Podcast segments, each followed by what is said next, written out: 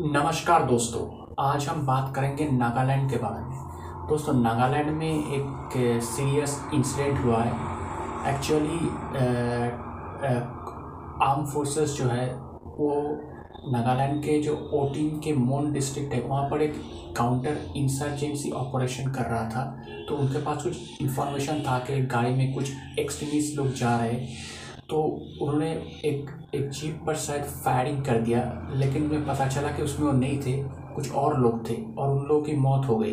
तो उसके बाद से जो विलेजर्स थे उस एरिया के एंग्री विलेजर्स उन्होंने आर्मी कैंप को आर्मी व्हीकल्स को पूरी तरह से घेर लिया और उसके बाद एक कॉन्फ्रंटेशन हो गया आर्मी और विलेजर्स के बीच तब को आर्मी को तब आ, फिर से गोली चलाना पड़ा उनमें से बहुत सारे जो सिविलियंस हैं वो मारे गए और इस कॉन्फ्रंटेशन में आर्मी के एक जवान भी मारा गया।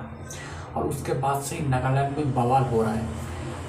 सब जो लोकल आउटफिट्स है पॉलिटिकल आउटफिट्स है, वो बोल रहे हैं कि आर्मी ने क्राइम किया है, जानबूझकर सिविलियंस पर गोली चलाई है। इस पर इस पर एक इंडिपेंडेंट प्रोब होना चाहिए।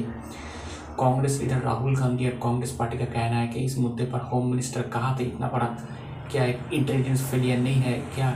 तो ये सरकार से सवाल पूछ रहे हैं। तो उस पर अमित शाह जो होम मिनिस्टर उन्होंने पार्लियामेंट में लोकसभा में एक स्टेटमेंट दिया कि उन्होंने बोला कि हाँ ये घटना घटी है उसमें जो कुछ सिविलियंस की मौत हुई है एक आर्मी जवान की मौत हुई है उन्होंने बोला कि ये जो ये बहुत ही दुखद घटना है। इंडियन गवर्नमेंट भारत सरकार और आर्मी दोनों ने इस इस इशू इस घटना पर रिग्रेट मतलब अफसोस ज़ाहिर की है। और उन्हें कहा है कि आ, मैंने हमने कहा है कि जो एजेंसीज है उन लोगों को केयरफुल रहने के लिए कि ये सब जब आप कुछ कुछ इन्फॉर्मेशन लेकर जाओगे तो इन्फॉर्मेशन सही होनी चाहिए। और इस पर बोला कि जो गोली चली चलाई है आर्मी ने वो सेल्फ डिफेंस में चलाई है। और इस पर हम एक इंडिपेंडेंट प्रोब भी कर रहे हैं प्रोब का अनाउंस भी कर दिया है। और उसके बाद अगर कोई गलती पाई गई तो उस पर कार्रवाई की जाएगी।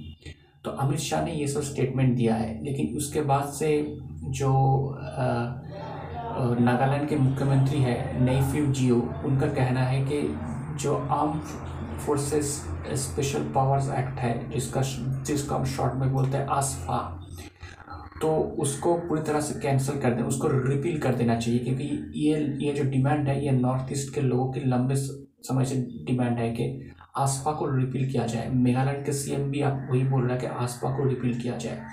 और जो स्टूडेंट ग्रुप्स है ऑर्गेनाइजेशन है नॉर्थ ईस्ट में, वो भी यही बोल रहे हैं कि आसपा को पूरी तरह से रिपील किया जाए, ख़त्म किया जाए नॉर्थ ईस्ट से। तो इस पर सेंट्रल गवर्नमेंट शायद कुछ फैसला लेगा। लेकिन बात यह है कि अब जो ये जो घटना घटी है, इस पर एक सही तरीके से जाँच होना चाहिए और सेंट्रल गवर्नमेंट और नागालैंड की स्टेट गवर्नमेंट इन दोनों को मिलजुल कर सिचुएशन को नॉर्मल करना पड़ेगा सिचुएशन को अंडर कंट्रोल लाना पड़ेगा और जो मुझे उम्मीद है कि ये सरकार करेगा। और इस पर जो भी पॉलिटिक्स हो रहा है वो थोड़ा कम होना चाहिए, क्योंकि इस पर अगर पॉलिटिक्स होगा तो ये मुद्दा और आगे जाएगा। वैसे भी तृणमूल कांग्रेस सोच रहा है कि कुछ डेलीगेशन मेंबर्स भेजेगा, भेजेंगे नागालैंड्स की, कि जिन सिविलियंस की मौत हुई है, उनके घर वालों से मिलेंगे, ये तृणमूल कांग्रेस सोच रहा है। तो इससे क्या होगा कि पॉलिटिक्स और बढ़ेगा और गर्मा गर्मी बढ़ेगी और एटमोसफियर थोड़ा ख़राब हो सकता है। तो ये सब पॉलिटिक्स अभी नहीं करना चाहिए। तो अब देखना पड़ेगा मोदी सरकार और नागालैंड नागालैंड की सरकार किस तरह से इसको हैंडल करता है और इस मुद्दे पर क्या नतीजा निकालता है, क्या अब जो ये जो जाँच बैठा दी गई उस जाँच का क्या रिज़ल्ट निकालता है, इस पर भी हमें देखना पड़ेगा। एक बात बताओ कि नॉर्थ ईस्ट जो है बीजेपी का एक स्ट्रांग होल्ड बन चुका है। पहले कांग्रेस का गर्व हुआ करता था, अब कांग्रेस नॉर्थ ईस्ट में नहीं है। तो इसलिए मोदी सरकार हो या बीजेपी को सोच समझ कर फैसला लेना पड़ेगा, क्योंकि एक गलत फैसला नॉर्थ ईस्ट में उनका नुकसान कर सकता है। तो हम देखेंगे इस पर और क्या क्या अपडेट्स आते रहते हैं। दोस्तों, मेरा नाम प्रियोव्रत गांगुली है। मैं एक राजनीतिक विश्लेषक हूँ। तो आपको मेरा पॉलिटिकल एनालिसिस कैसा लग रहा है? अगर आप मुझे, मेरे एनालिसिस के बारे में या मुझे कोई का कमेंट करना चाहते, कोई मैसेज सेंड करना चाहते तो आप मुझे ईमेल कर सकते हैं। मेरा ईमेल आईडी आप देखना मेरे प्रोफ़ाइल पर है Mishti man nine at the rate of Gmail dot com Misti man M I S T I M double A N nine at the rate of Gmail dot com शुक्रिया।